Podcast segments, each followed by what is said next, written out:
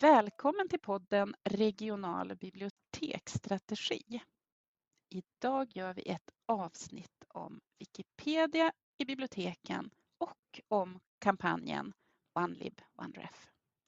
Jag heter Jenny Lindmark-Svedgård och jobbar på Regionbibliotek Västerbotten.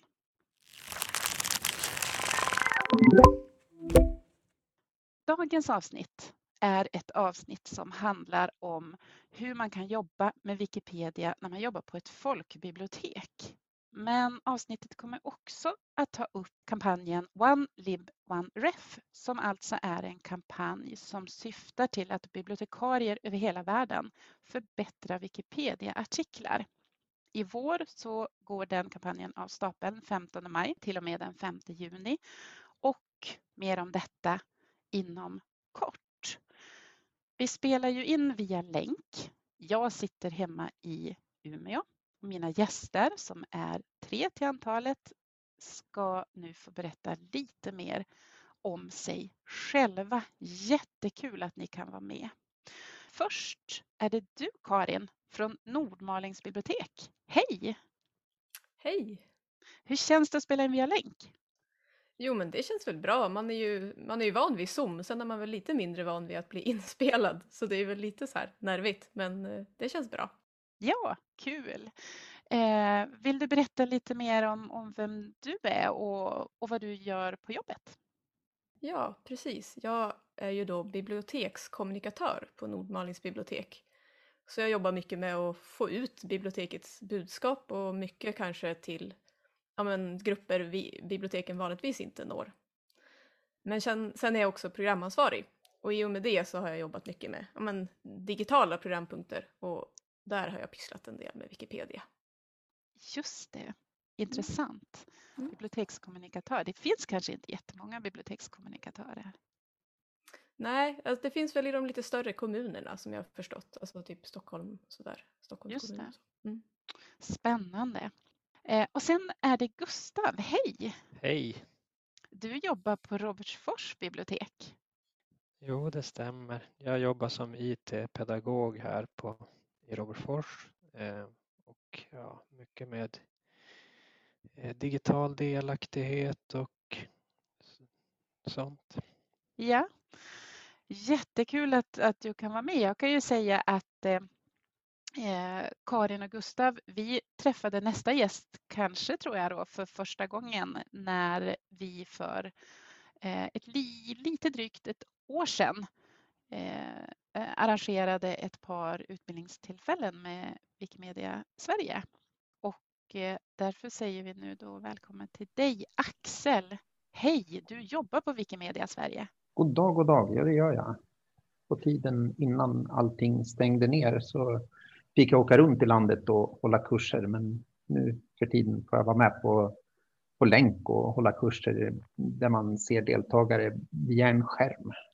Ja, hur känns det att vara med i en podd då, via en skärm på distans? Det känns bra, men ovant. Jag har varit med i poddar tidigare, men då mest på plats. Men det blir bra det här också. Det kommer att bli kanonbra. Jätteroligt att du ville och kunde vara med. Och vi tänker då att vi i dagens avsnitt ska närma oss Wikipedia genom att berätta en del om den erfarenhet som vi har av den fria encyklopedin. Och jag kan börja med att jag är ju mer nöjd över mitt Wikipedia-alias än vad jag är med mina egna bidrag till Wikipedia, i alla fall de här senaste åren. Nu ska alla börja tänka så här, vad heter hon? Och det ska jag inte avslöja riktigt än. Men däremot så är jag både glad och tacksam över att jag ganska tidigt redigerade Wikipedia tillsammans med högstadieelever. Vi hade jätteroligt och det här var ju superlänge sedan. Under den här tiden ni minns när en del skolor fortfarande sa ni får inte använda Wikipedia. Och när jag satt och tänkte på att vi skulle spela in det här avsnittet så minns jag särskilt att vi jobbade supermycket med Astrid Lindgrens artikel alltså hennes biografiska artikel med varierande resultat.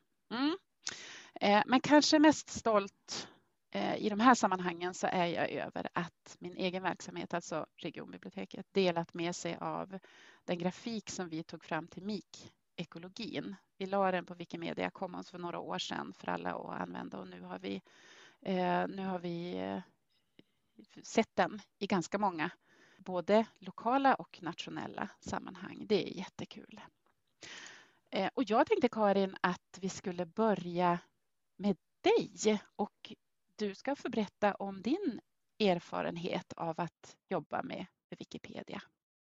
Ja, jag har haft med Wikipedia att göra på lite olika sätt och från liksom lite olika ingångar. För det första har jag ju, precis som de flesta som är på internet har den relationen till Wikipedia, att det är det första som dyker upp när man googlar på i princip vad som helst, så är det ju första eller andra eller tredje träffen i söklistan. Och det var så min fascination för Wikipedia började, för jag började tänka på vilken enorm makt Wikipedia har i och med detta, att det är liksom ingången till när någon undrar över någonting så är det Wikipedia som har svaret liksom, och det är ju en jättestor makt. Så jag ville gräva djupare i det, så jag tog chansen när jag skulle skriva min masteruppsats på bibliotekarieutbildningen i Uppsala, på Uppsala universitet. Så jag skrev om Wikipedia, och jag skrev närmare bestämt om, och nu citerar jag här från mitt abstract, hur kategorisering av och kring marginaliserade grupper görs på svenska Wikipedia. Och det är, jag ska inte gå in så jättemycket på exakt vad det innebär, för att man måste gå lite djupare in på Wikipedias upplägg och man blir nog lite för akademisk. Men jag kan säga att det började med att jag upptäckte att jag blev nyfiken på en skillnad mellan engelskspråkiga Wikipedia och svenska Wikipedia.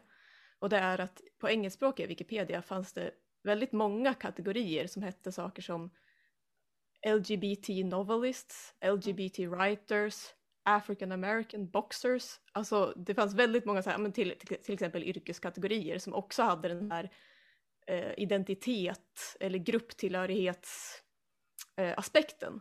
Och motsvarande fanns inte alls på svenska Wikipedia, och där blev jag så nyfiken på vad det kunde bero på. Så det var det jag undersökte i min uppsats, och bland annat genom att läsa och analysera väldigt många av de diskussioner som finns på diskussionssidorna i Wikipedia. Och det tyckte jag var jätteroligt.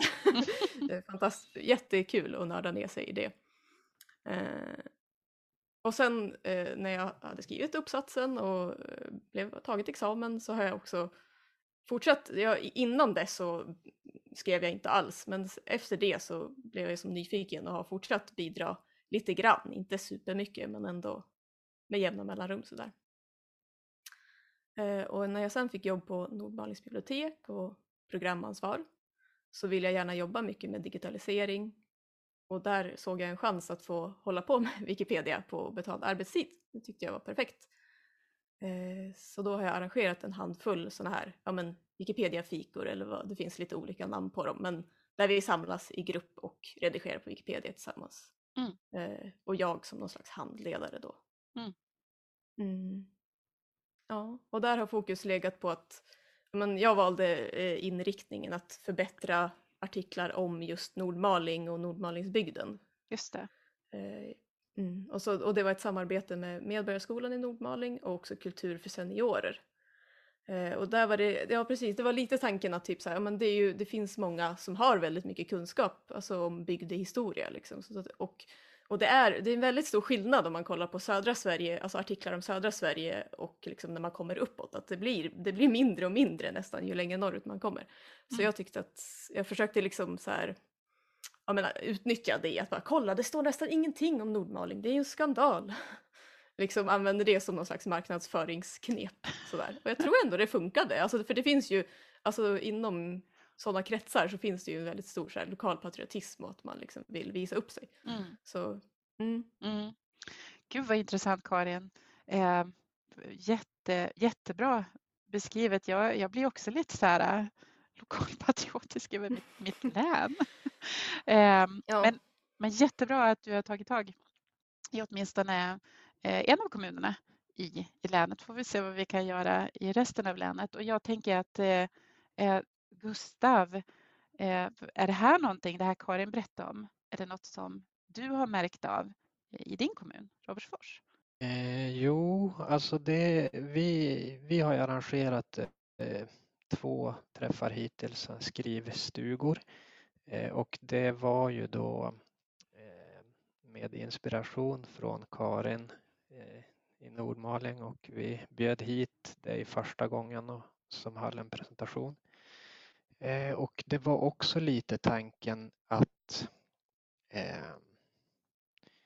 liksom locka den kanske inte alldeles uppenbara som internetgenerationen, alltså lite äldre och sådär, just genom att ha ett lokalt fokus. Alltså, vi marknadsförde det, att fylla på byar som inte fanns, eller sevärdheter eller ja, annat sånt med lokal anknytning. För att jag upplevde också att det kom ju inte jättemånga, men de som kom hade den här, alltså det som du beskriver också, jag tror den är stark liksom, lokal, en angelägenhet om att kunna finnas, inte bara på i våran lokalsamling liksom. Så det känns som ett spännande upplägg för att anordna det. Sen är det ju alltid att få hit folk och också att få igång skrivandet. Kände du lite grann några nya? Ja, men lite så, Karin. Hade du liksom en vad ska man säga, en kund eller publik eller en grupp, en skrivargrupp som var statisk, eller kom det nya, så kunde man liksom variera? Men det var väl som att det var, jag har ju inte haft jättemånga gånger, men de gånger jag har haft så har det väl varit så här, kan det ha varit två som kommit varje gång liksom. Ja, just det. Och där känner man ju, då har man ju som de, om de kommer tillbaka då funkar det uppenbarligen, men sen är det ju många som har kommit och gått. Och alltså det är ju helt klart en utmaning att typ så här, den tekniska tröskeln är ju högre i det, eller liksom det här med att man ska lära sig Wikipedia, men för dem var det kanske också att lära sig kopiera, klistra in. Alltså det blir lite, det kräver, jag tänker att man måste lägga i liksom, ha ganska många gånger för att folk ska börja känna sig bekväma nog att själva våga. Alltså, för det är ju mycket som digitalisering överhuvudtaget, att det handlar så himla mycket om självkänsla och att man kan vara väldigt rädd för att typ förstöra något och sådär. Att man, så det är ju någonting man kan tänka på. Att vara lite envis och inte så här, ge upp första gången om det inte kommer så många, eller om de tyckte...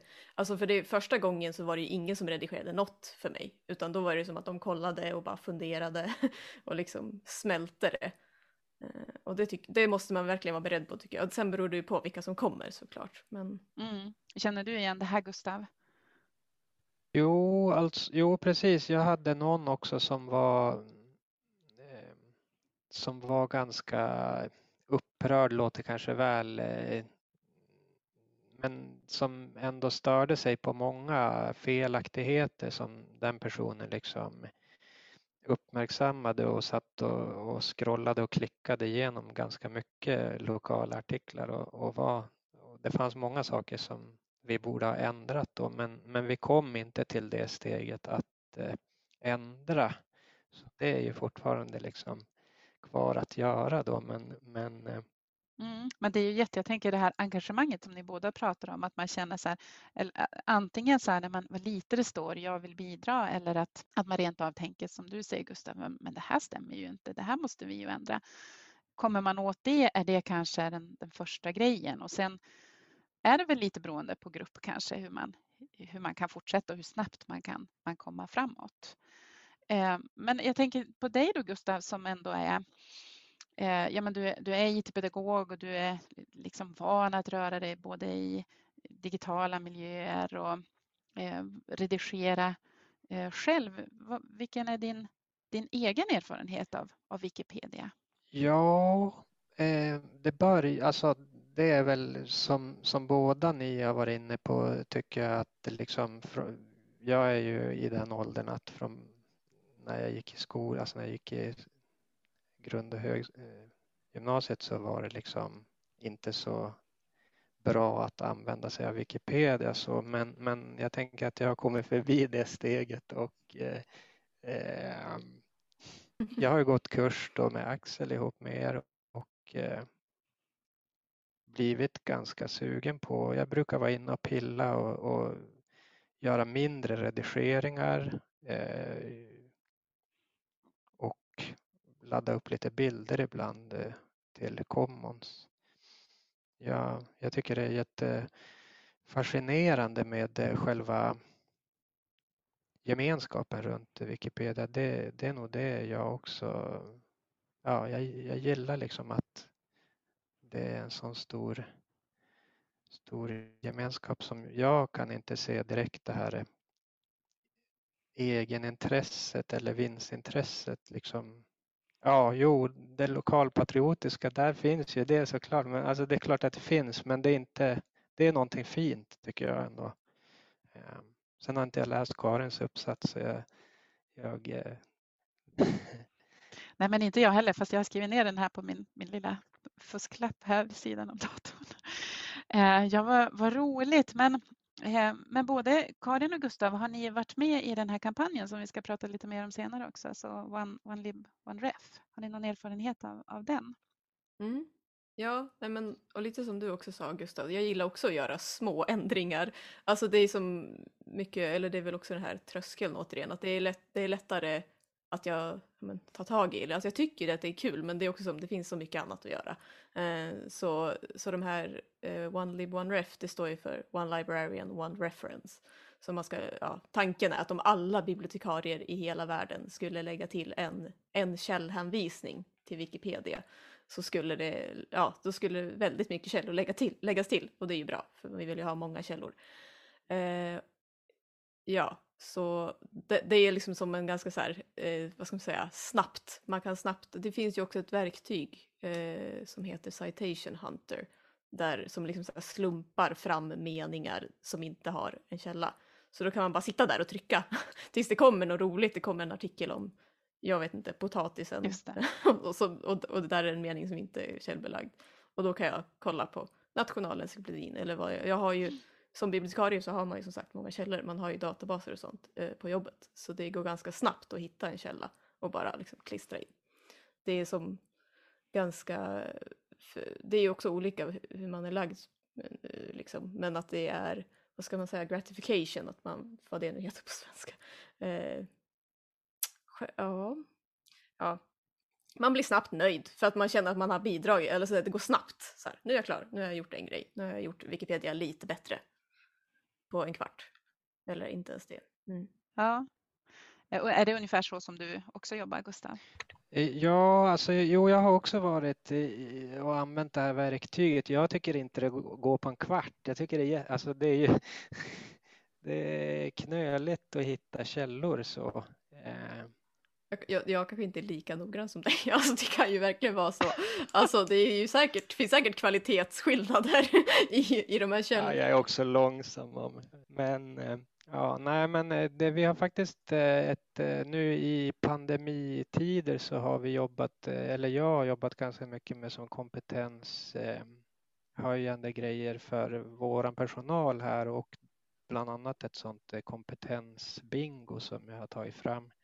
Och vi är inne på omgång 2 nu, och då har vi ett av uppdragen är den här One Lib One Ref. Så tanken är att alla här på jobbet ska testa det. Och, så det är liksom i, ja, det är några som har gjort, eller en som jag vet som har gjort. Och, sådär.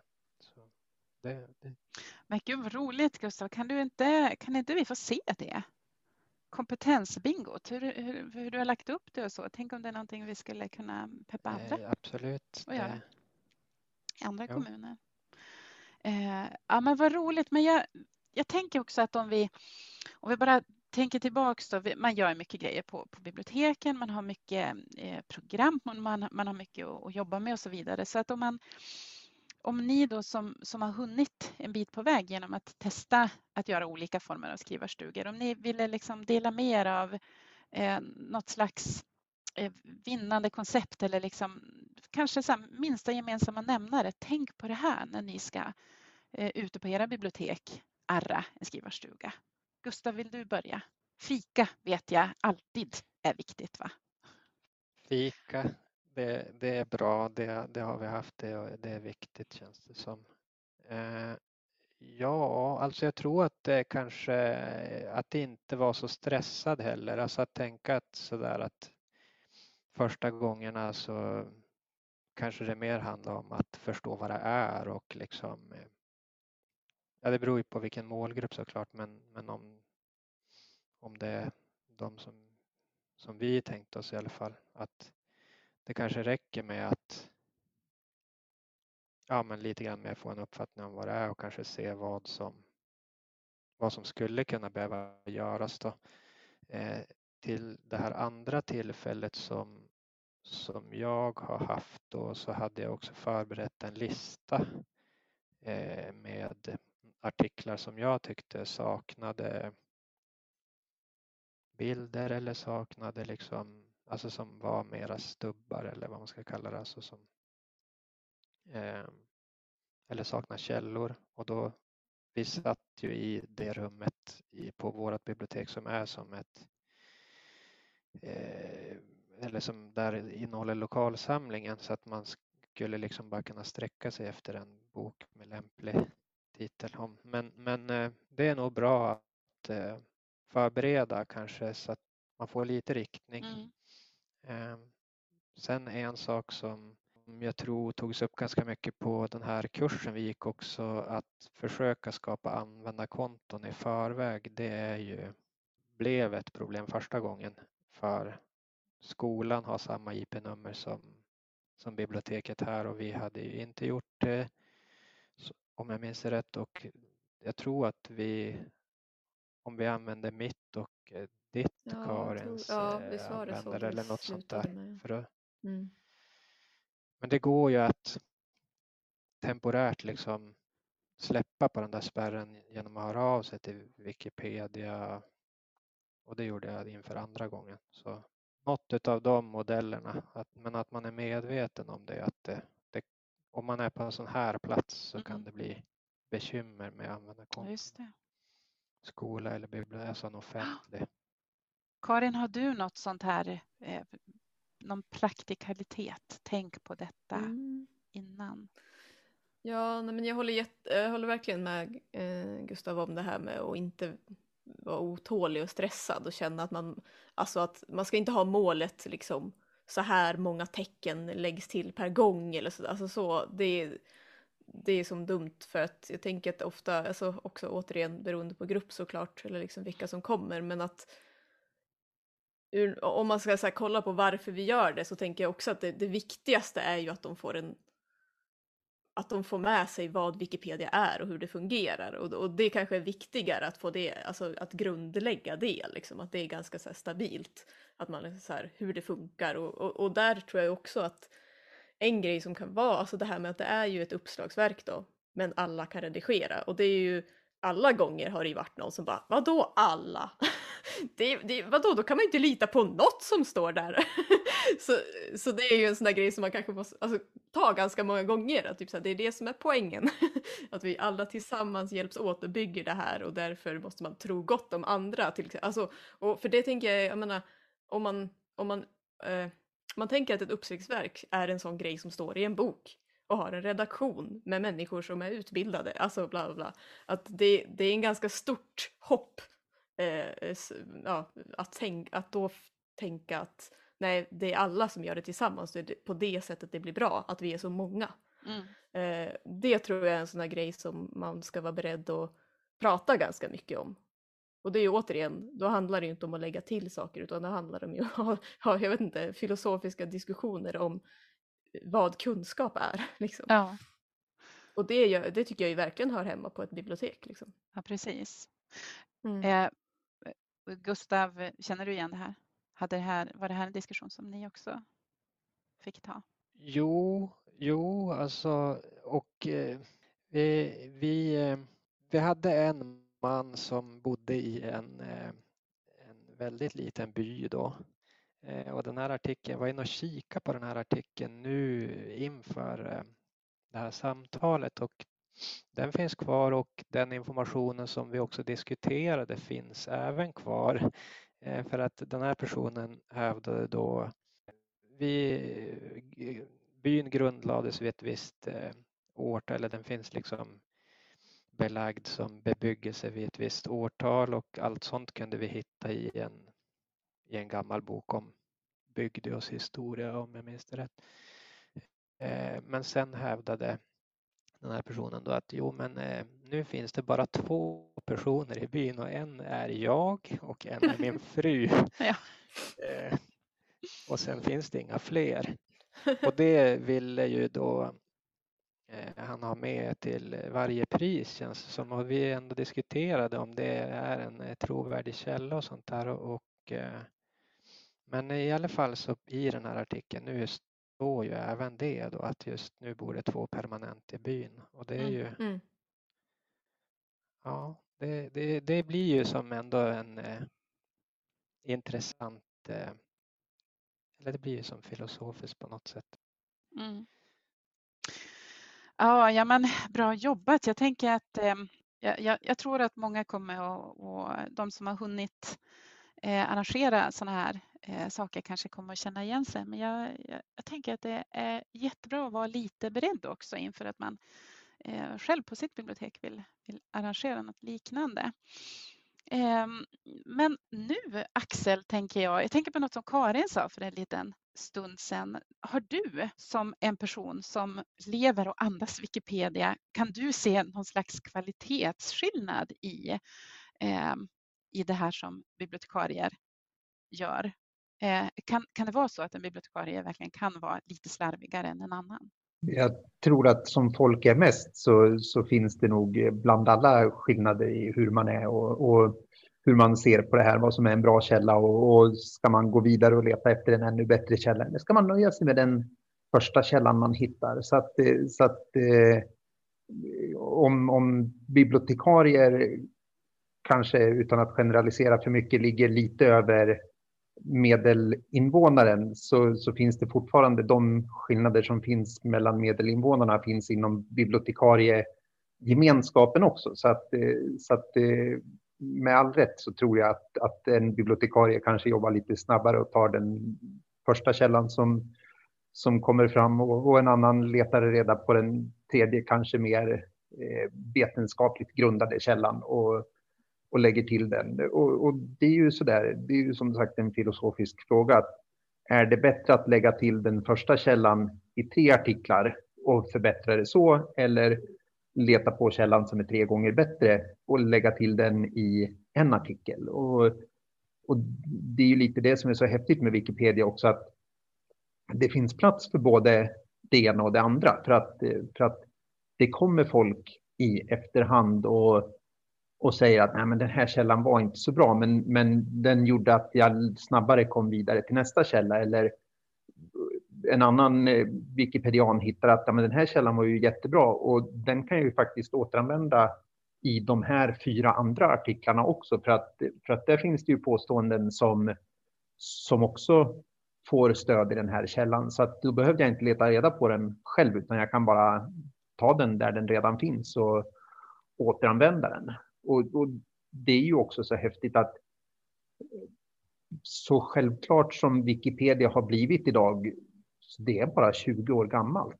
2001 i januari startade engelskspråkiga Wikipedia, och sen i maj 2001 svenskspråkiga Wikipedia. Så att det har gått från noll och ingenting till det de facto uppslagsverk som det är idag, och den självklarhet det är. Och jag menar, de som läser på högskola idag, många av dem föddes på en tid när Wikipedia redan fanns. Medans, så att det har liksom tagit enorma steg hur Wikipedia är och hur pass mycket större och bättre det har blivit på de åren. Ja, men, och du jobbar ju då, Axel, på Wikimedia Sverige. Vad gör du och kan du berätta lite grann mer om Wikimedia Sverige? Man tänker så här, Axel jobbar på Wikipedia, men så kan man ju inte säga, eller hur? Nej, det är ju lite svårt det där att Wikipedia är det som alla hänvisar till och pratar om. Och då är det ett P där. Och det kommer ju från Wiki, som är hawaiianska för snabb, och pedia som är det grekiska encyklopedidelen. Så att sammanslagningen av snabbt uppslagsverk blev grunden. Och när det hade startat då 2001, så 2003 så hade det vuxit ifrån de som startade det, så att det var lite för stort att ha reda på. Så att då startade de en stiftelse och döpte den till Wikimedia Foundation. Så att den stiftelsen, Wikimedia Foundation, det är de som driver servrar och betalar för bandbredden och serverhallar och de olika projekten. Och utöver Wikipedia så finns det flera projekt. Ett som heter Wikimedia Commons, där alla bilder och filmer som finns i artiklar lagras. Wikidata, som är en öppen semantisk databas, och sen finns det Wikisource och Wikisite och Wikivoyage, som inte är lika stora men är mer nischade inom de områden där de är. Wikimedia Sverige, vi startade som en ideell förening 2007, och jag brukar säga att vi gör roliga saker runt Wikipedia. Vi har, som tur är, inget ansvar för innehållet på Wikipedia, så att det är inte så att jag på arbetstid sitter och skriver artiklar eller bestämmer vad som ska finnas med och säger att de här källorna inte är bra och inte ska användas, utan vi håller kurser i hur man redigerar Wikipedia, hjälper bibliotekarier som i det här projektet vi har pratat om. Själv är jag mycket ute på museer och arkiv och hjälper personalen där när de inser att deras bilder får lite synlighet på deras hemsida och i deras databas. Men om de bidrar med bilderna till Wikimedia Commons och ser till att de kommer in i bra artiklar, så får de helt plötsligt jättemycket mer visningar. Och deras utställningar är jätteintressanta, men det är väldigt få som kan ta sig till ett museum. Ännu färre nu när vi inte får resa och museerna är stängda. Men kan man bidra med den kunskap deras intendenter och kuratorer och experter har till där folk ändå hamnar när de söker på nätet efter deras ämnesområden, så uppfyller de ju sitt allmänbildande syfte på ett annat och kanske bättre sätt. Så att jag är mycket ute på museer och så. Jag jobbar också mycket med stöd till gemenskapen. De som skriver och fotograferar och bidrar till Wikipedia. Så att vi har ett antal bra och kompetenta kameror och objektiv som man kan få låna av oss. Så länge man bidrar med bilder till Wikipedia-artiklar, så skickar vi kamerorna runt om i landet och lånar ut dem, så att alla kan ta bättre bilder än vad man kan göra med sin mobiltelefon. Söker akkreditering till olika evenemang, så att presskonferenser, riksdagens öppnande, fotbollsmatcher, melodifestivaler, internationella hästhoppningstävlingar och andra olika saker som folk tänker att det här är ett tillfälle där jag kan ta en bild på den här personen eller den här hästen eller den här platsen. Vill man ordna en fotosafari och åka ut till någonstans, någon by där man ser att här finns det ju inga bilder tagna, eller här om året var det ett gäng som åkte upp till Kiruna, för att det sker ju ganska mycket där uppe och de håller på och flyttar hus och flyttar hela stadsdelar och sådär, och ska man kunna dokumentera de bitarna, ja men då måste man ju vara på plats där när det händer, så att det var ett gäng som sökte resebidrag och lånade kamerautrustning, och vi ordnade en helikopter under en timme också, så att de kunde flyga och ta bra översiktsbilder. Så att stöd till gemenskapen är en viktig del av det vi gör också. Utöver det så gör vi lite teknisk utveckling. Vi håller på att bygga en talsyntes så att Wikipedia ska kunna bli bättre uppläst. Inte bara för de som vill lyssna på Wikipedia-artiklar när de åker bil, utan för ganska stora delar av världen är det inte så många som kan läsa. Så att, eller ja, delar av världen. Så att, kan man få det uppläst så är det bättre. Kan man hjälpa dem som har dyslektiska problem så att de får en artikel uppläst så är det mycket värt. Den talsyntes vi bygger är som allt vi gör öppen och fri programvara, så att en myndighet som vill implementera den på sin egen hemsida kan göra det utan att behöva betala licensavgifter eller få de bitarna som ett krav på sig också. Men gör du något mer? Det gör du, va?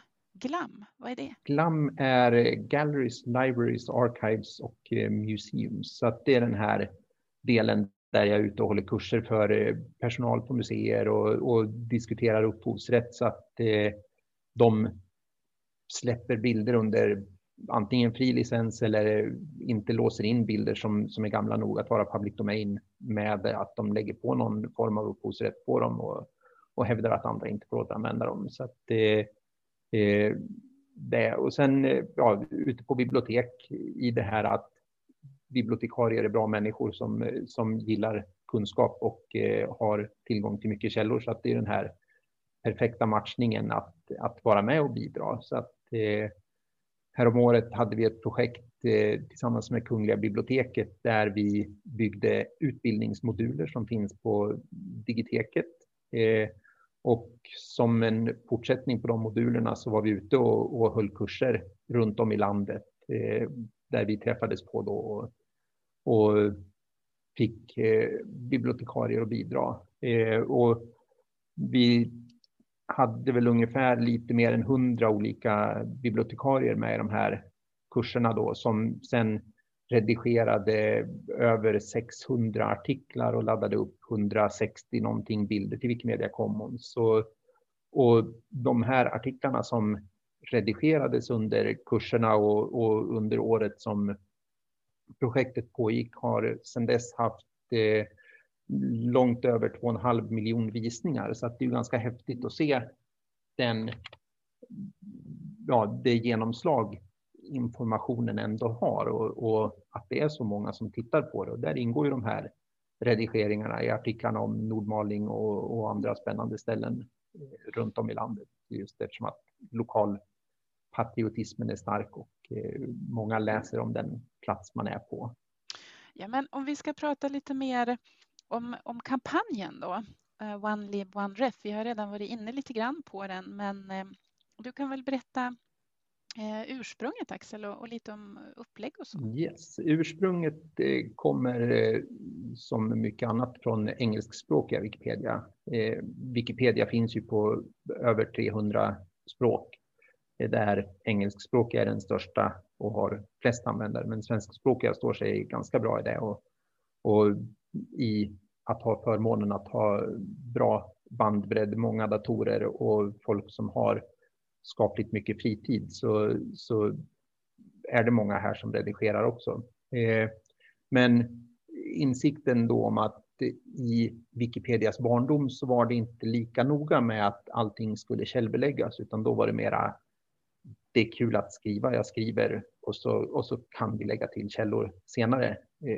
Vilket gör att det finns en ganska stor backlog i att fylla på med källor i alla artiklar.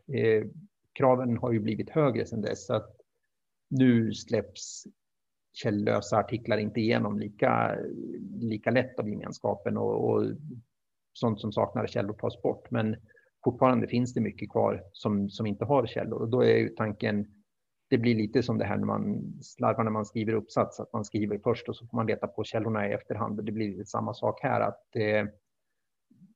här finns det ett påstående, var kan jag hitta en källa till det? För det stämmer förmodligen, men det måste ju styrkas av en källa för att vem som helst kan skriva på Wikipedia, så det kan man ju inte riktigt lita på. Och där är tanken då att bibliotekarier, som sagt bra människor, och har tillgång till källmaterial och tanken då att One Lib One Ref, en bibliotekarie, en referens.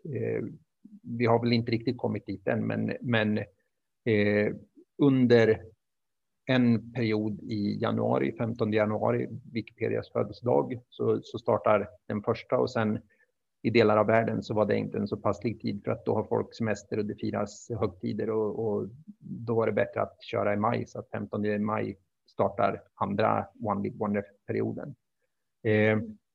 Och då kan man antingen använda det här verktyget Citation Hunt. Går man in på citationhunt.org så hittar man det där. Eller så kan man hitta vilken artikel som helst som har en markering av att källa behövs, antingen överst i artikeln med en mall eller efter ett påstående. Leta reda på en källa för det här påståendet. Klicka redigera, ange källa, skriva in källan. Och om man också märker sammanfattningen, redigeringssammanfattningen, när man publicerar, så får man skriva en liten kommentar om vad man har gjort. Och om man lägger till hashtag OneLibOneRef så samlas det upp i statistikverktyget som finns för det här också. Så att man kan se hur många redigeringar som har gjorts under den här kampanjen. Det är lite häftigt att se att sedan det startade i december 2015 så har det gjorts över 100 000 redigeringar på 42 000 sidor på de 98 språkversioner där det har redigerats än så länge. Så att globalt sett så har det ju fått en enorm spridning och väldigt många som är aktiva och bidrar inom det här projektet. Ska ni vara med, Karin och Gustav? Jo, det är ju... Ja. Härligt. Vi har ju en grupp som jag tror att det var du, Karin, som startade på Digiteket. Man kanske skulle reaktivera den och få med de som var med från början och kanske försöka få med fler. Vi är ju ändå, jag tänker vi är ju i vårt län, Västerbotten, så är vi ju ungefär 210-220 bibliotekarier faktiskt. Tänk om åtminstone hälften av de här skulle kunna bidra. Karin och Gustav, har ni någon fråga till Axel? Jag tänker vi har honom ju på tråden. Alltså jag har tänkt på att du har använt begreppet gemenskapen mycket, Axel. Och det var ju en av de första, eller det är liksom sådär återkommande begrepp när jag började läsa de här diskussionerna och så när jag jobbade med min uppsats. Men det är ju absolut inte självklart vad man menar egentligen. Vill du dra, vad menar man när man säger gemenskapen i Wikipedia-sammanhang? Absolut, och det är ju det här spännande att vem som helst kan redigera, och att man själv också ingår i vem som helst, det är ju lite spännande sådär. Men Wikipedian, de som redigerar Wikipedia, gemenskapen är de som dels känner att de bidrar mycket, som gillar Wikipedia och bidrar med någon liten rättning av ett stavfel eller skriver nya artiklar eller gör jättestora projekt där de skriver artiklar om alla socknar som finns eller sådär. För svenskspråkiga Wikipedia, så nu blir det så här statistikrabblande igen, men det är ungefär 3000 personer som gör en redigering varje månad.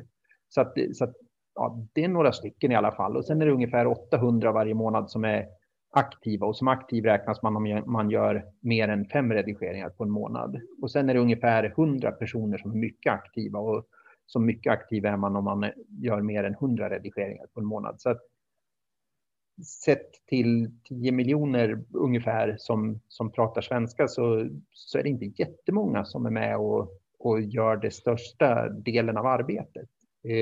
Och när vi ändå är inne på det här med statistik så är det ju det här också att av de som bidrar i återigen det här att alla kan skriva på Wikipedia, så är det ungefär 90% som är män av de som bidrar till Wikipedia. Ett antal användarundersökningar som visar de siffrorna, och det blir ju smått absurt när man säger att vem som helst kan bidra, och så återupprepar vi. Tittar man på Nationalencyklopedins redaktion så är det förmodligen ganska stor övervikt män, och tittar vi på äldre uppslagsverk så är det förmodligen ännu större övervikt män, och tittar vi på Wikipedia då så är det mestadels män som bidrar, eller nästan bara män som bidrar där också. Så att gemenskapen behöver dels bli större helt och hållet. Alla kan bidra, alla bidrar med mer kunskap, skriver utifrån nya vinklar. Även om allting ska källbeläggas så har man tillgång till olika källor, olika vinklar på det man skriver och letar källor på olika sätt och på olika ställen. Men det behöver också bli fler av dem som idag inte är så aktiva som är med och bidrar, så att Wikipedia blir bättre. Ett av de projekt vi driver också heter Wikigap, som syftar till att stänga det gender gap som finns på Wikipedia. På Wikipedia så de biografier som finns, ungefär 80% handlar om män. Och tittar man på historien så har det ju skrivits mest om män, för att män var präster, män var generaler som var ute och krigade, män var handelsmän och upptäcktsresande och så. Men det behöver inte vara så illa balanserat som det är, utan jag tror inte att en 50-50 balans är önskvärd heller, för att då skulle man antingen behöva radera en massa artiklar om män eller skriva artiklar om kvinnor som inte är lika relevanta för att nå upp till den balansen. Så att det tror jag inte är önskvärt, men jag tror inte att den 80-20 situationen som är idag är balanserad heller, utan det finns mycket mer att skriva om kvinnor, och många artiklar om kvinnor är kortare än artiklar om motsvarande kända och berömda män. Så att där finns det också mycket att göra för att göra Wikipedia bättre. Ja, jätteintressant. Jag tänker också på bibliotekarieyrket som många ändå ofta lyfter i olika sammanhang, att det är kvinnodominerat. Här kanske det finns något att grotta ner sig i. Jag gjorde en liten poll bland mina närmaste kring Wikipedia. Så jag har en fråga till dig, Axel, från en gymnasieelev. Är du beredd? Absolut. Den kan vara väldigt snabb att svara på. Men det här är då i vissa kretsar tydligen ganska utbrett. Det är att om man hamnar på en Wikipedia-artikel som ingen någonsin tidigare har besökt, så finns där en möjlighet till kontakt med andra dimensioner. Vad säger du om det? Spännande, jag har inte varit med om det än. Så att, du har inte lyckats. Men det går, för att spåna vidare lite på det, så blir det ju lite av en omöjlighet. För att eftersom Wikipedia skapas av användare, så finns det ju egentligen inga artiklar som ingen har besökt. För att den som har skapat artikeln har ju besökt den.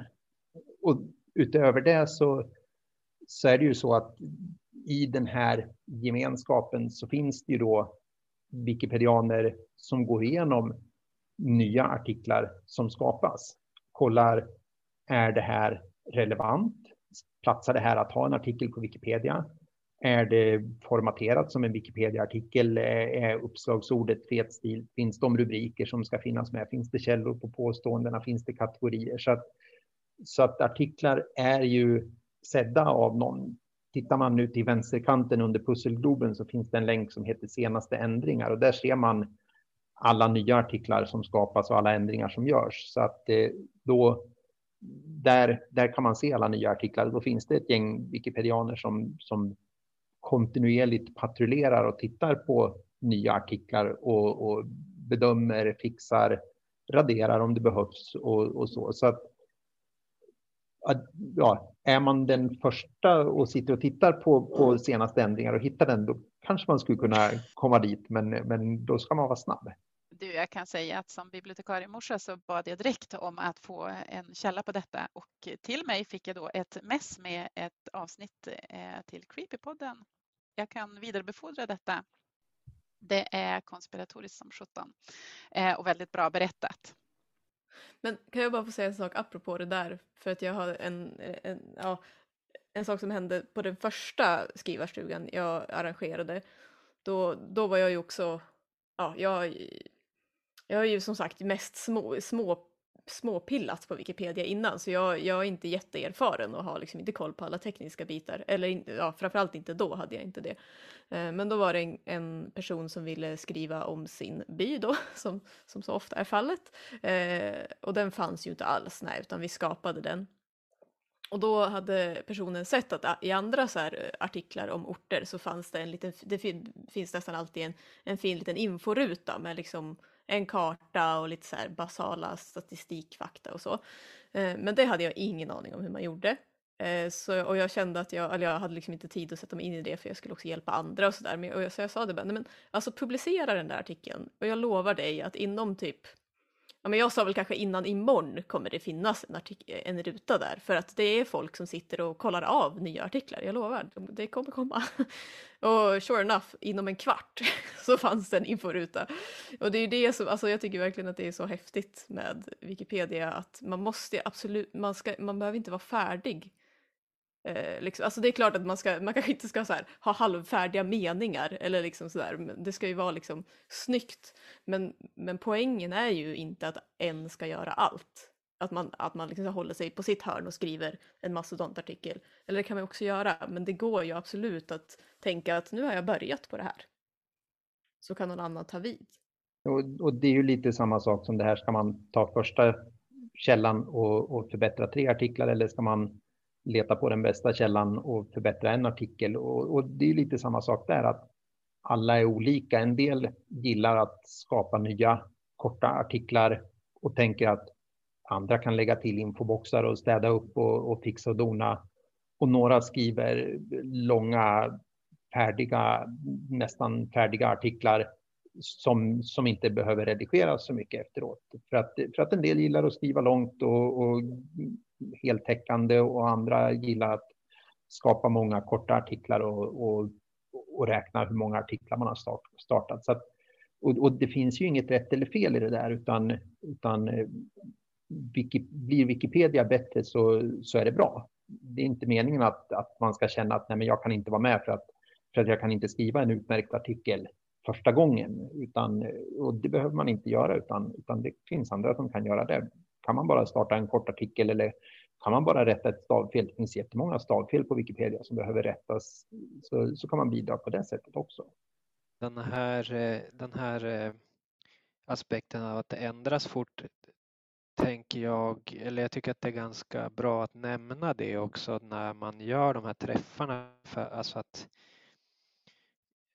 har någon jobbat med en text så kan det också vara så att andra anser att ja, men det här var inte relevant, eller det här stämmer inte, eller ja, att det kan ändras och att man inte får ha den där, men man får inte ha prestige liksom i det.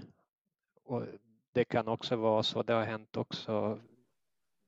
Jag blev lite tjurig första gången det försvann. Jag hade gjort en ny artikel och så tyckte jag så.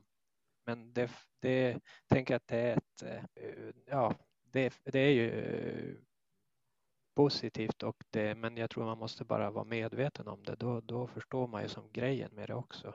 Och det, om man har sådana skrivstugor till exempel, är det bra att påminna om det, tror jag. Som du säger, Gustav, så även om Wikipedia bara har funnits 20 år så är det ju en gemenskap som har diskuterat fram de relevanskriterier som finns, som är lite grunden i vad man får skriva om. Man får inte skriva om vad som helst på Wikipedia, för att det ska finnas både ett allmänintresse och det ska finnas källor nog så att man kan verifiera den kunskap man skriver. Och skulle jag skriva en artikel om mig själv så skulle den tas bort på en gång för att jag är inte relevant. Skulle jag skriva en artikel om den lilla bäcken i skogen bakom huset där jag bor, så skulle den nog också tas bort för att den är inte relevant. Skulle den lilla bäcken däremot vara omnämnd i 4 böcker och historier för att det hände någonting spännande där som finns ordentligt omskrivet, ja, men då är den relevant och kan skrivas en artikel om. Men det här har ju den här gemenskapen diskuterat sig fram till under många år, och de diskussionerna finns ju på Wikipedia, så att på sidorna som heter relevanskriterier kan man läsa om när är en författare känd, när är en person som har varit aktiv inom sport känd nog för att det ska finnas en artikel. Så att de diskussionerna är ju genomförda och pågår ju ständigt också. Så att de förändras ju allt eftersom också. Mm. Ja, men det är ju en balans där, för jag har tänkt på, apropå det du pratade om Axel, om att bredda gemenskapen, att det är väldigt många som är väldigt lika som skriver det mesta. Och apropå Gustav, att du sa att du blev lite tjurig för din artikel blev borttagen, att det är ju som svårt, för jag tror ju att folk kan bli avskräckta. Alltså att man liksom bara, men här har jag lagt typ en halv dag på att skriva en artikel som jag liksom ändå så här la ner min... Sen är det ju inte alltid så heller, men alltså det händer ju att man liksom verkligen anstränger sig och hittar källor och så här. Och man visste inte att de här relevanskriterierna ens fanns liksom. Så det, alltså jag säger inte att de inte ska... Alltså det är klart att det måste ju finnas någon grundläggande relevans. Ja, som sagt, vi kan ju inte lägga till allt om allt. Men det är ju verkligen en balans där, och jag tror att många kan bli lite ledsna liksom. Men där tycker jag ju också att när det har hänt mig några gånger så är det ju, så brukar de ju också motivera det.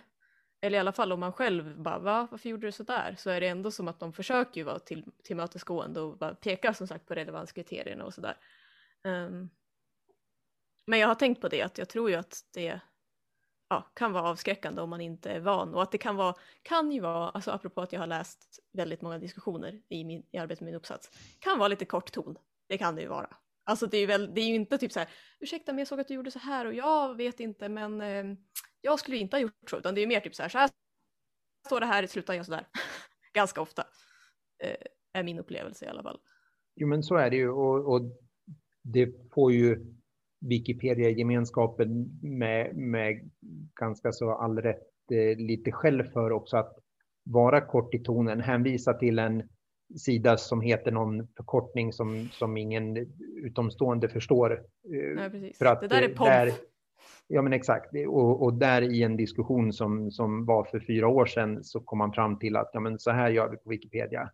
Och det vet ju ingen som kommer ny.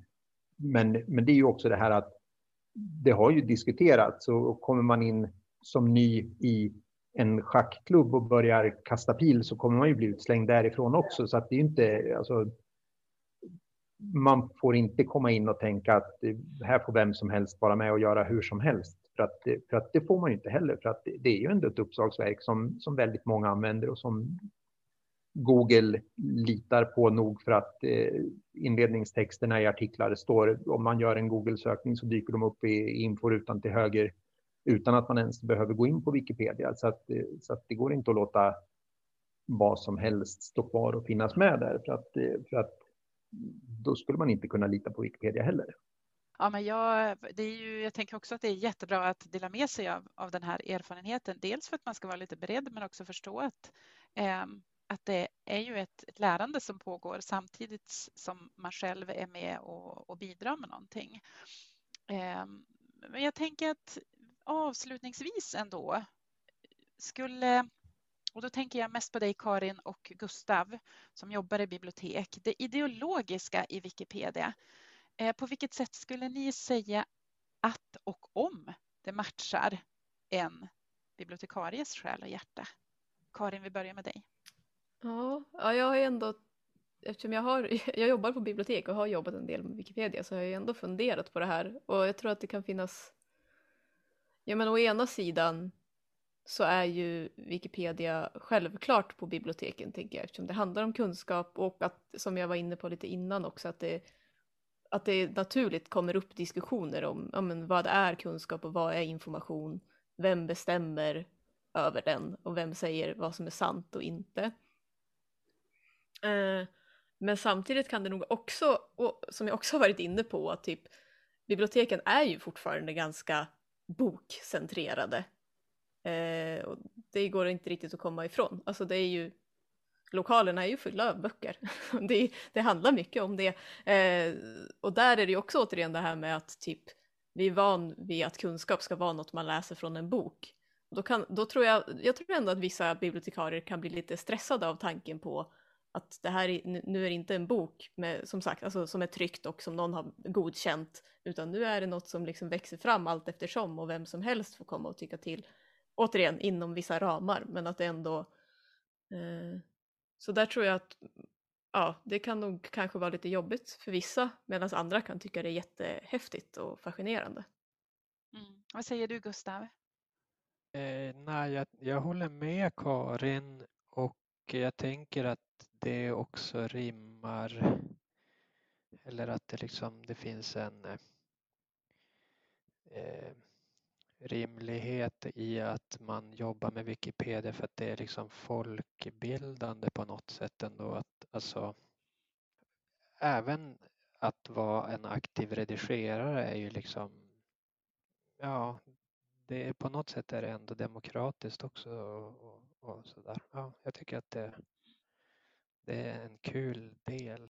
Mm. Och Axel, som jag har förstått det, så vill ju Wikimedia Sverige och ja, hela Wikipedia-kulturen ändå släppa in bibliotekarier. Och det är ju därför vi kör den här kampanjen också. Visst är det så, Axel? Måste du hålla med mig?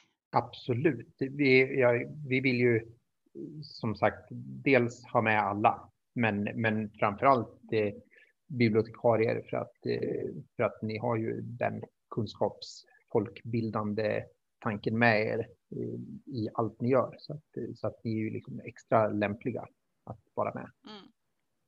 Mm. Ja, men det här avsnittet har som sagt handlat om ganska många olika sätt egentligen att närma sig Wikipedia när man arbetar på ett folkbibliotek, och vi hoppas att fler av personalen som jobbar i landets, men framförallt kanske länets folkbibliotek, vill vara med och bidra till det snabba uppslagsverket Wikipedia. Och jag vill också tacka Karin, och jag vill tacka Gustav, och jag vill tacka Axel som har varit med och spelat in den här podden. Vi ska göra vårt bästa för att sprida allt som ni har delat med er av. Och så får vi se. Vi kanske får anledning att återkomma helt enkelt framöver.